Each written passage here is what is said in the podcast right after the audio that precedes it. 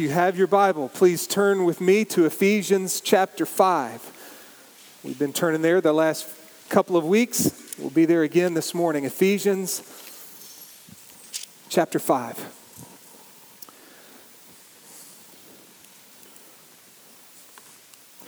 Macy, you can go ahead and put that first slide up to get us going as we continue. Oh, you already got it. Good. We forgot to switch it back there. That's all right. Um, some of you saw my Facebook post yesterday in which I was wearing these, and I asked a question. I said, if, if I told you that um, in light of losing all the weight that I've lost and wanting to seize the day since fighting cancer over the last year, that I'm seriously considering saying yes to my friend's request to quarterback his tackle football team, would you believe me? And I got a whole lot of responses with a whole lot of support.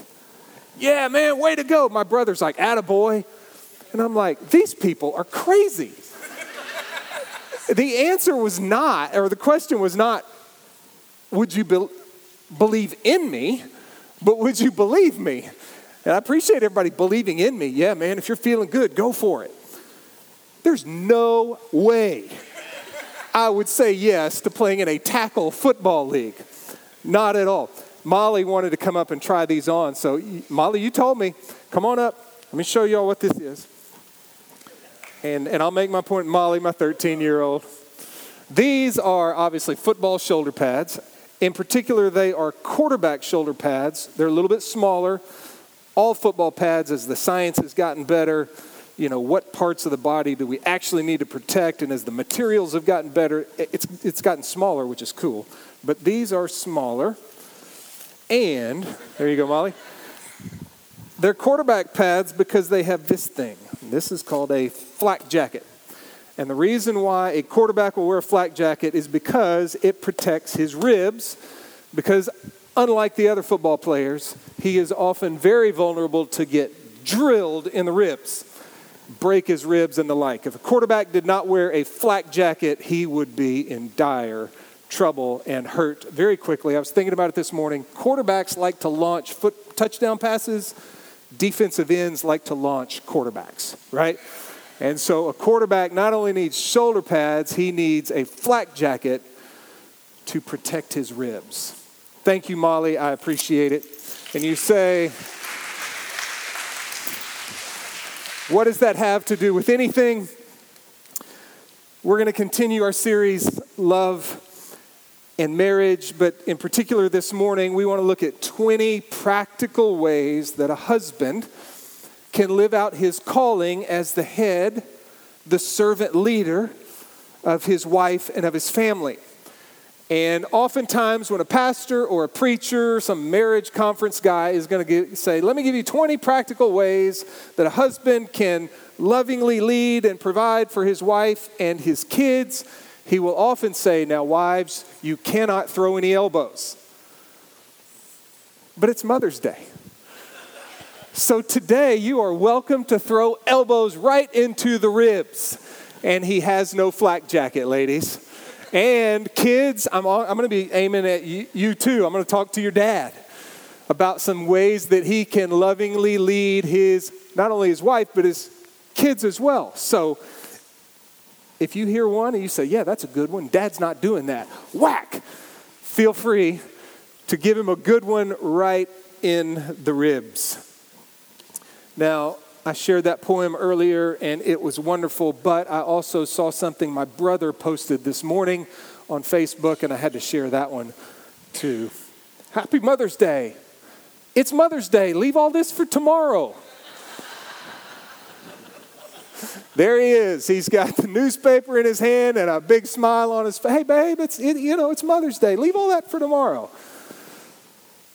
We can do better than that, huh, guys?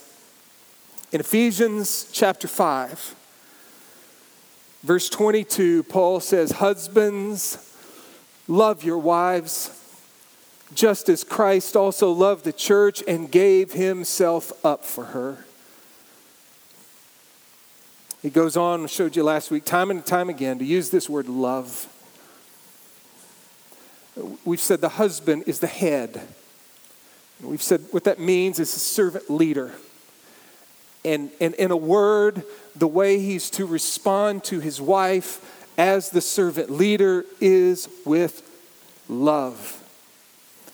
Clinton Arnold's a New Testament professor. He wrote, The present imperative of the verb love indicates that this kind of love should be the regular and hallmark feature of the husband's affections and behavior towards his wife. It makes no provision for the wife to earn the husband's favor. The command entails the husband's responsibility, regardless of his wife's behavior, health condition, appearance, or any other deterrent. The fact that Christ loved the church, even in her most unlovely and unbecoming state, defines the love commitment that Christ expects from a Christian husband. His love should be unconditional. Amen. And not only his love for his wife, but as the servant leader to his wife and to his children. Now, as we look at these 20 practical ways, if you will, this is an exposition of practical ways to look at the word head or the verb love. As I was out on my morning, Sunday morning walk, as I look over my sermon and then head out for a walk, I thought of Jesus' words Physician, heal thyself. So I say to Tara and to my girls, I, in these 20, I look at them and I go, whew, I can do better. I can do a whole lot better.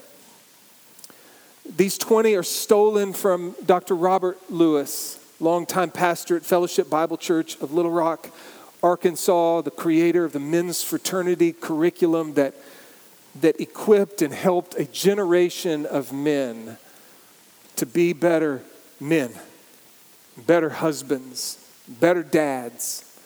One of the lessons he used to give was 25 practical ways to, to live as a servant leader in one's home. We're not doing 25, we're going to do 20 of them. So, number one, include your wife in envisioning the future. Sometimes, guys, we can kind of live in panic mode, reactive mode, just reacting to whatever life brings our way each day, each week. But as the servant leader of our home, we are meant to be proactive about the future we are to take responsibility for our marriage, for our family, and think about where is it that I'm leading my family? Where do I want the marriage and the family to go? And not really where do I want it, but to work with your wife, to envision that future together, to say, yes, let's pursue this together. Let's sacrifice for this together. Let's live for this. And practically to do it, Robert used to tell us, fellows, you need to get away periodically with your wife, not simply for a vacation. You want to do that, but, but this is almost like a work getaway where you get away with your wife to certainly have some fun together and some sweet times together, but to work on where do we want to go in the next five years? What do we want to do in our marriage and in our family over the next several years, over the next 10 years, looking really as far ahead as you would like. Over the years, I've told you about this little book. It was written a long time ago by Bill and Carolyn Wellons. They were also at Fellowship Bible Church of Little Rock, work with family life. It's called Getting Away to Get It Together, and it's a practical guide for getting away to get it together. A husband and a wife getting away for a couple of days, not just to have some fun, but to look ahead and to plan and think about their future together and the family's future together. Might be a good idea for all of us men to get our wives and do something like that. Number two, to be a servant leader. oh There we go. Accept spiritual responsibility for your family. Guys, I know it because I've heard it you know, my wife, she's the spiritual one in the family.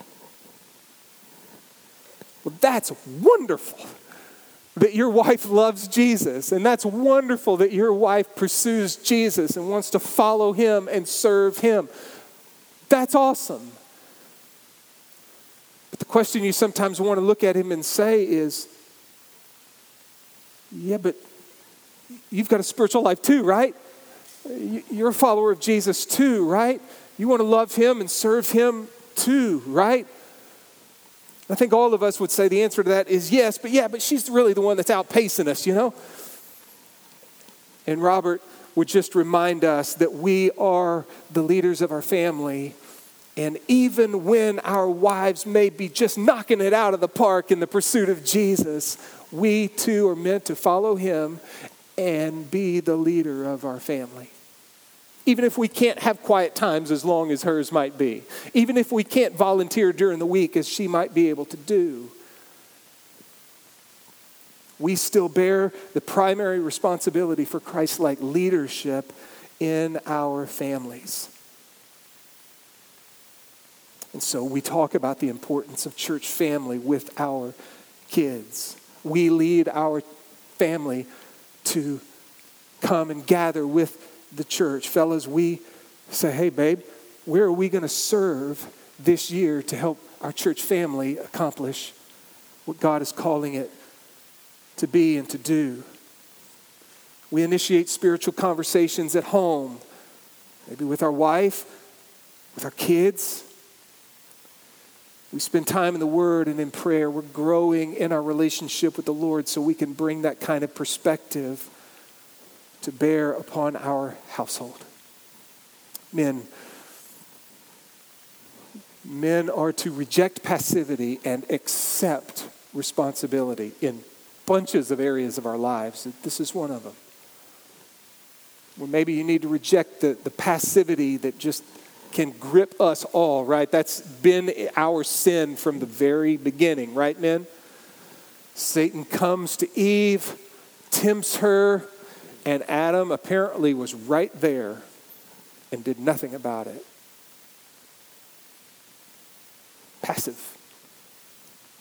And it's been one of men's problems ever since. And so we're called upon to reject passivity and accept responsibility. So that's number two. Number three, Macy, go ahead and click that one.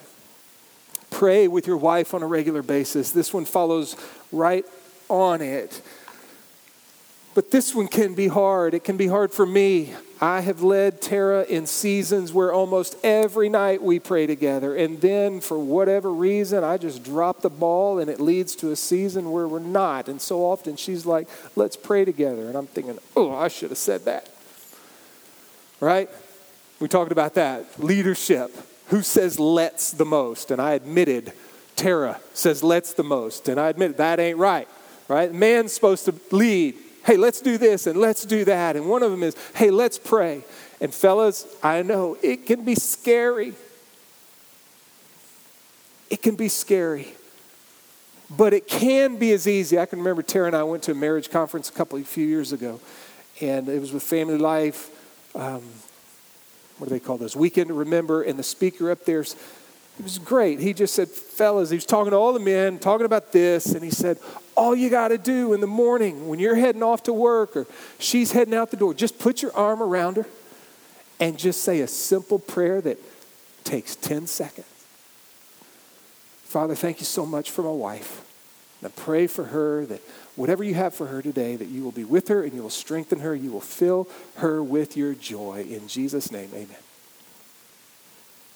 It doesn't have to be long. It doesn't have to be drawn out. It doesn't have to be. It can be.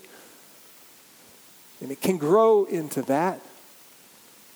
But it can be just simple as well. Number four, let your wife and children into the interior of your life. This one can be hard too, right? Because we're not really good at this just the other night when, when we had our date night up here and we had the counselor from here in town talking to us, he was encouraging men, the husbands, when our wives said, How'd it go today? not just to tell them what we did, but to tell them about the conversations that we had. And that's so much harder for me. Maybe it's not for you. It's easy for me to just spell out to Tara what I did that day. But that doesn't open up to her what's going on in my life just to tell her what I did. But if I'll tell her a little bit about the conversations that I had that day, it can begin to help. And with your kids and even with your wives, fellas, one way that helps with this is just to tell your kids stories. Stories about when you grew up, stories about the crazy things that you did, stories about the experiences that you had when you were young. Your kids love to hear that. They love to hear what gets you excited, what makes you anxious, what makes you afraid. I'll talk about this in a second, but it won't be long before Macy Mayer, my 18 year old, just turned 18 yesterday, about to graduate Cinco Ranch High School, and she's off to the Texas A&M in just a matter of weeks. And so a couple months ago, I said, Hey, Macy, you're about to be gone. You know? We get together on Thursday afternoons and we're doing a little Bible study together, but we're also just talking about what's going on in her life, and it leads to a little bit of talking about what's going on in mine. And I'd like to think that as I open up my heart a little bit to her about things that scare me and things that excite me, that it lets her into my life a little bit more. Some of you maybe had daddies who never opened up his interior life to you. And so you go, I don't even know how to do that. My, my daddy was like that. And even when he'd try, I'd kind of clam up, you know we'd be driving across town, and one of my daddy's favorite deals was penny for your thoughts. You know, he's trying to break into me. What, what's going on in your head, Mitch? And yet I wouldn't respond often as he would hope. Number five, go ahead, Mace. Servant leader deals with distractions so he can talk with his wife and with his family. Maybe this one flows right on the other one, but there are distractions galore. And sometimes, men, in order to have these kind of conversations with our wife, with our kids, with our family, we've got to be able to deal with those distractions. Hey, y'all, turn off the TV. We got a family meeting. Oh, no, here it goes, right? No, it's okay. We're just going to visit. My family, praise God, we spend a lot of time around the kitchen table. We eat together a lot. And so we're able to, no TV, we'll have a little music playing in the background or whatever. But it provides a wonderful opportunity for us to just talk as family. Maybe some of you, you just, just life just doesn't allow for you to gather around your, your, your, your table that much. Then you got to fight for times like this, guys. Maybe it's later in the evening where you got to turn off the TV and get the family together. And I'm not talking about every night. But at least enough to stay connected. Date nights with your wives. Put them on the spot, but Michael and Sarah Harrington have a wonderful rhythm with their kids where Michael and Sarah are getting one on one time with their kids on a regular basis.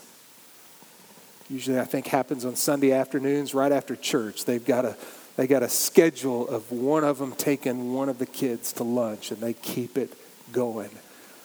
It gives them a great opportunity just to connect, to deal with the distraction, to get alone with their kid, to love them, and lead them. Macy and I have now been meeting, and it's, it's good. She's going to be gone before I know it. Number six, you got to do this one, fellas. Be willing to say, I'm sorry and forgive me to your family. Every time I've seen this one over the years, I think Arthur Fonzarelli from Happy Days. You remember him? And I, I pulled it up. You can find it online. Just do the Fonz, I'm sorry. And it's a video, it pops up over and over again. It's from scenes from Happy Days where he says, I was. He can't get it out. He can't say, I was wrong. I'm. He can't get it out. And he tries again, I'm really. And, and Richie goes, Fonz, you don't have to tell me you're sorry. And Fonz goes, Good, okay, I won't.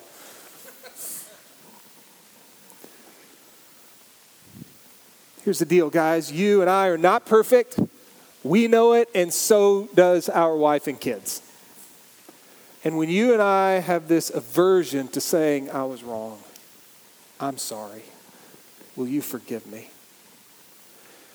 Our kids and our wife do not think, oh, he must be perfect. What do they think? Dad thinks he's perfect. Dad never says that he was wrong. Dad never says that he's sorry. Dad never says, Would you forgive me? Dad's far from perfect, but he thinks he is. They know it. And guess what? When you and I are willing to say, Hey, when I reacted like that, that was wrong. I'm so sorry. Would you forgive me? Guess what they do? They forgive you. And they absolutely love you and me for it. Number seven, discuss household responsibilities with your wife. Make sure they are fairly distributed. That's just practical stuff, right? And Robert just used to, especially with this one, he would remind us and say, fellas, when you get home from work, the day is not over. And sometimes maybe we have that thought. Been grinding it out nine to five or for some of you, worse than that. You get home, my day's done. Whew. When the reality is, it's not done. It's not done. There are some things that you can partner with your wife and must in the evening hours. And you all know that, but it's just a good reminder. Number eight, keep your family financially sound. Guys, Again, we are the servant leaders of our families. We need to take some responsibility for this. Even when our wives may be the one who is so much better at this, it may well be that she's the one who manages it all. But we're the ones who say, hey, babe, let's make sure that we've got a good plan in place to keep ourselves, to keep our family financially sound.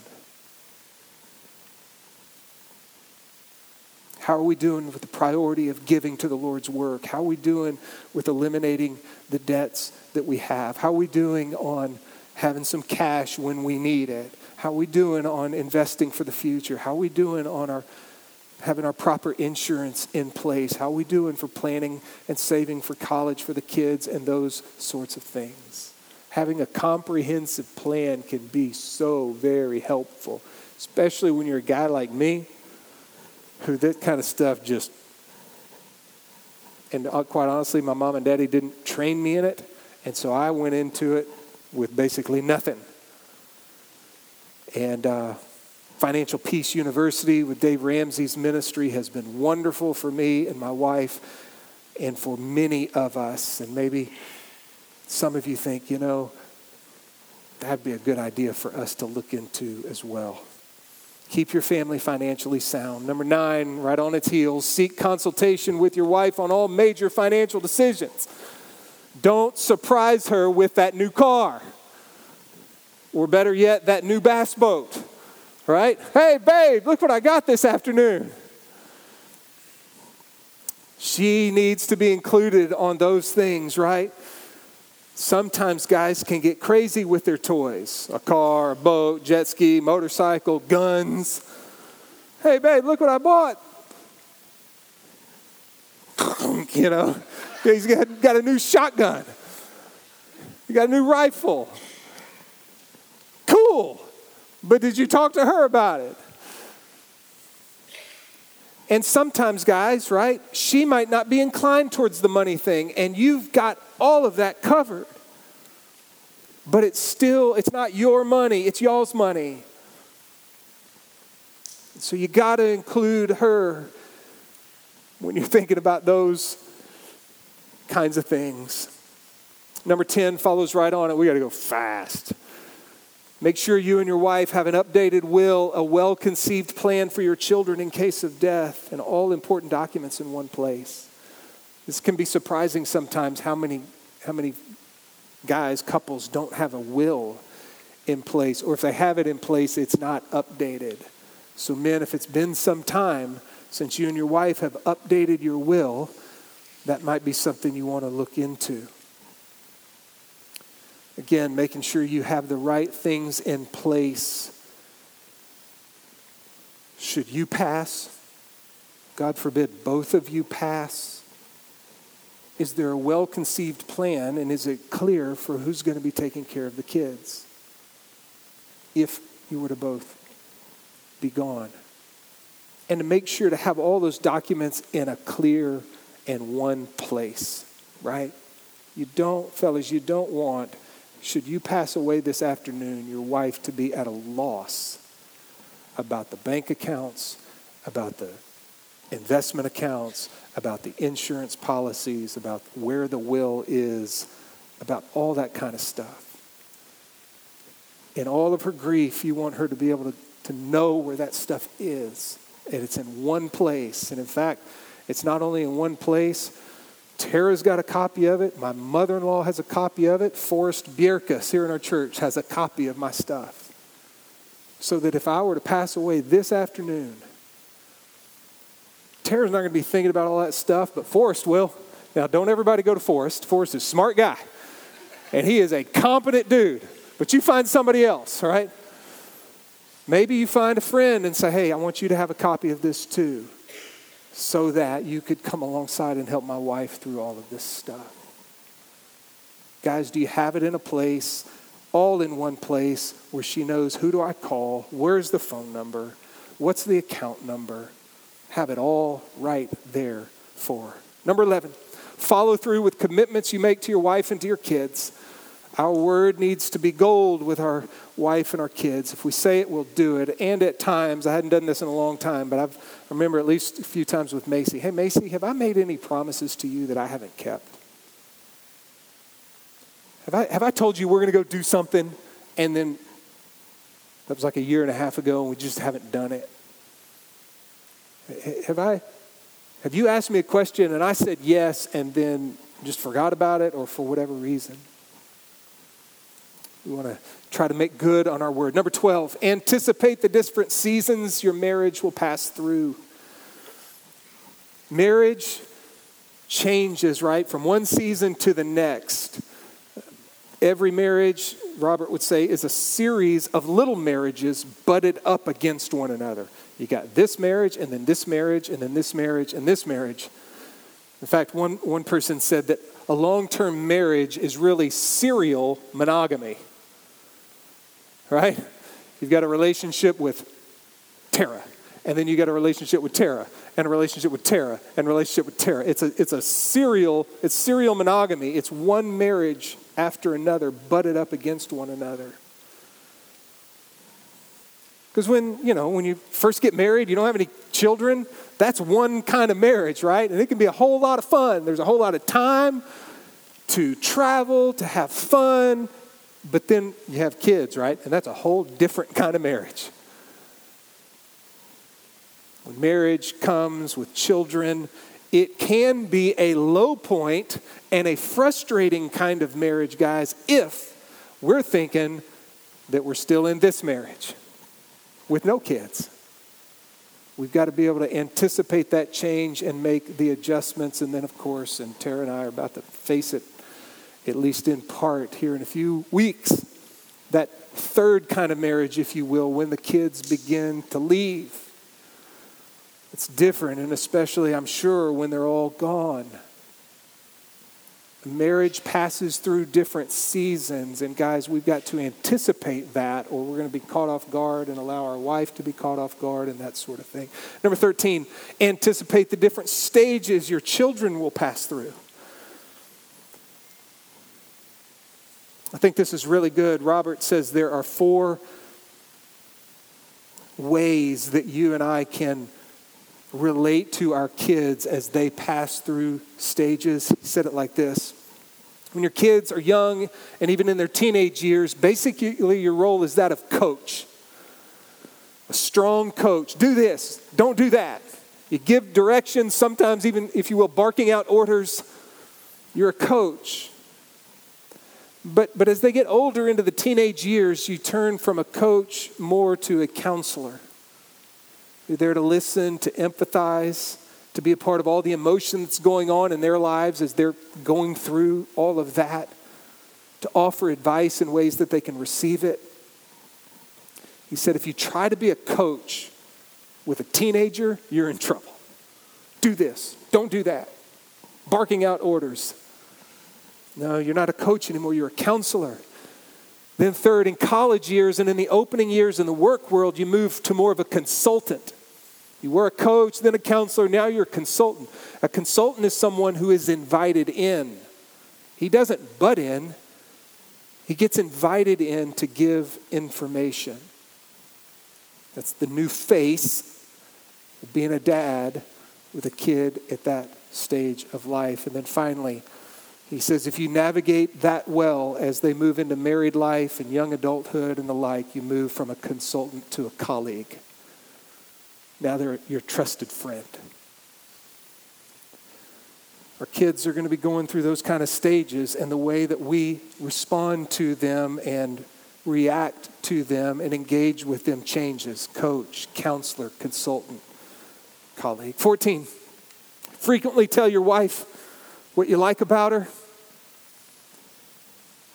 15, compliment your wife in public. So 14 is more, you know, it's just you and her. Maybe you're out on a walk, maybe she's there reading a book in the living room, and you just stop by and, and you tell her what you like about her.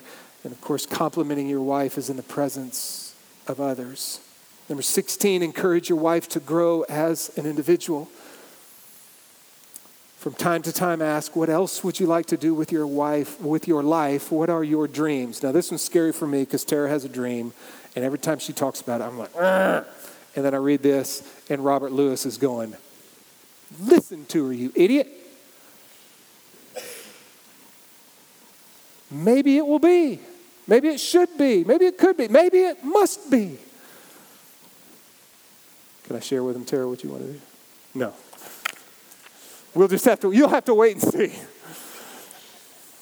Number 17, plan fun outings for the family on a regular basis. Part of your job, fellas, part of my job is to keep laughter in the home, even if you're not funny. If you know my wife and me, she's the fun one, she's the social butterfly, but I keep it pretty fun. Right? Now, fun outings for the family on a regular basis. Some of these might be big things, and some of you all have the means to do big things. Praise God, good for you. Others of us might not be able to do such big things. You do what you can, right? And this, uh, guys, what we're talking about here, we're talking about dancing in the kitchen. Tara and I were doing that the other night. The girls were absolutely loving it. They couldn't believe that I knew how to two step. That's the only thing I know how to do on a dance floor and I know a few of the spins, you know, and then the girls jumped in. They wanted to learn. Having a whole bunch of fun. This is going to get ice cream. When I say that, don't, don't think of these big things. This is, hey, jump in the car. We're going to Ritter's, and we're going to get some ice cream. This is riding bikes together. This is going bowling. This is just little things that keep it fun and create memories. Number 18. Take the time to give your children practical instruction about life. It gives them confidence with their peers.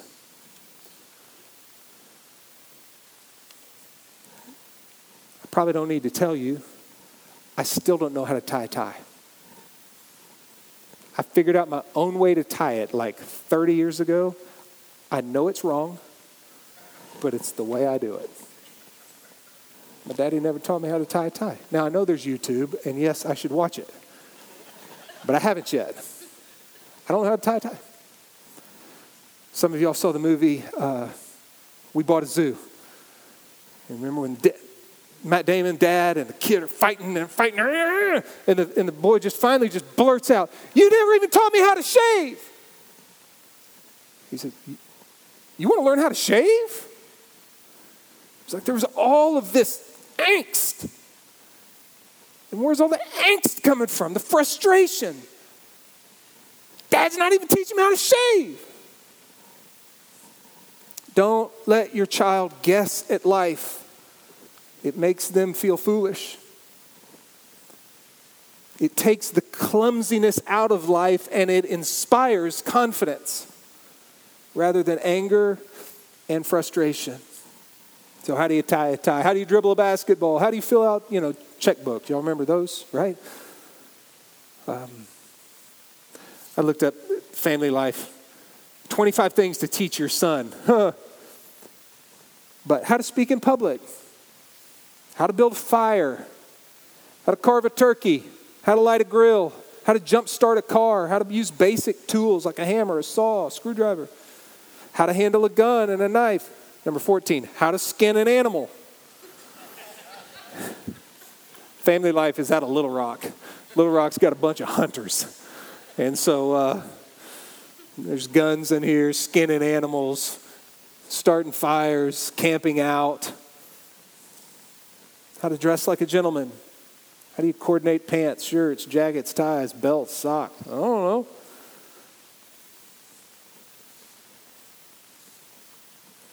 Number 19, join a small group of men who are dedicated to improving their skills as a man, a husband, and a father. We need to do better at this at Redeemer.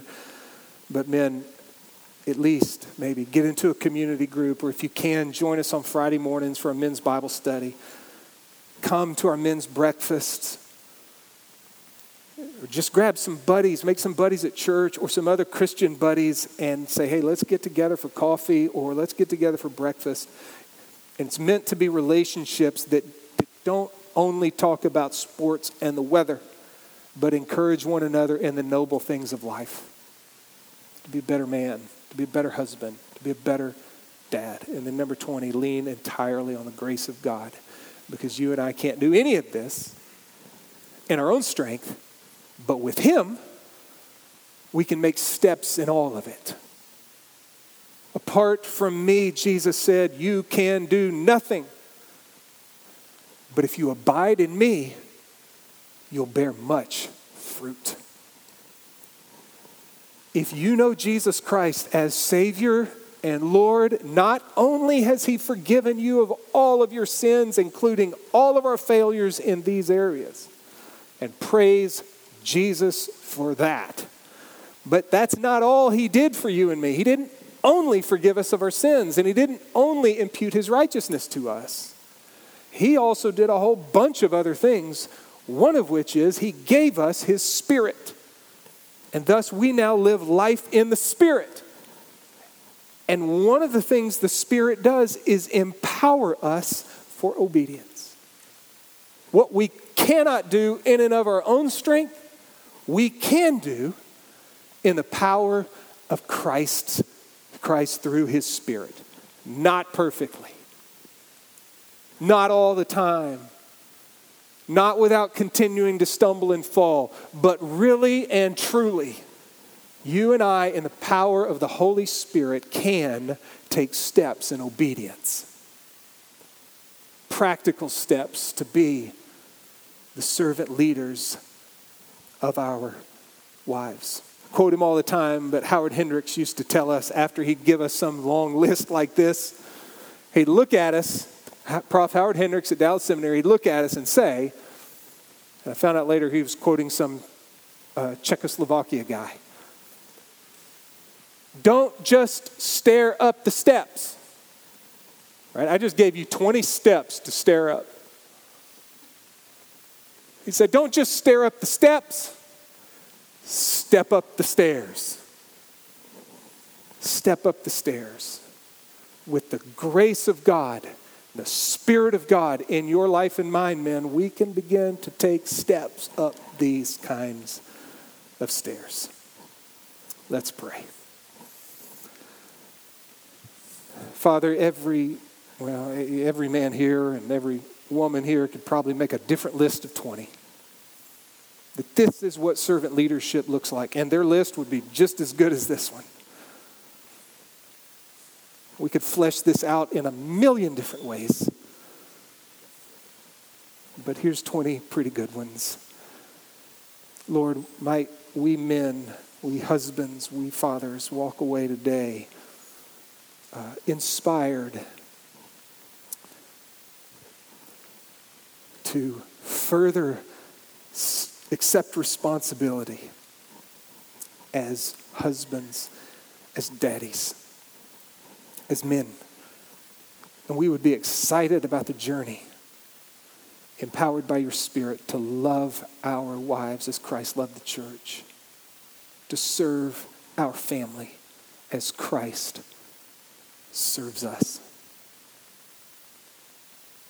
Father, if there's any here, men or women, young or old, who've never experienced the forgiveness that comes through a personal relationship with Jesus Christ, if they don't understand the good news of the gospel, of Jesus' death on the cross for sinners, his resurrection from the dead, and what that can mean for one's own sins and one's own life. If there's any here today who haven't experienced that new life in Christ, I pray that you very gently would impress upon them their need for Jesus. And maybe they would come and visit with me or with someone and talk about what, what is the gospel. What is this relationship with Jesus all about? Lord, we thank you. We pray for your grace and your help not only to the men in the room, but to all of us, that we might walk in a manner worthy of the Lord in all our ways. In Jesus' name we pray. Amen. Amen.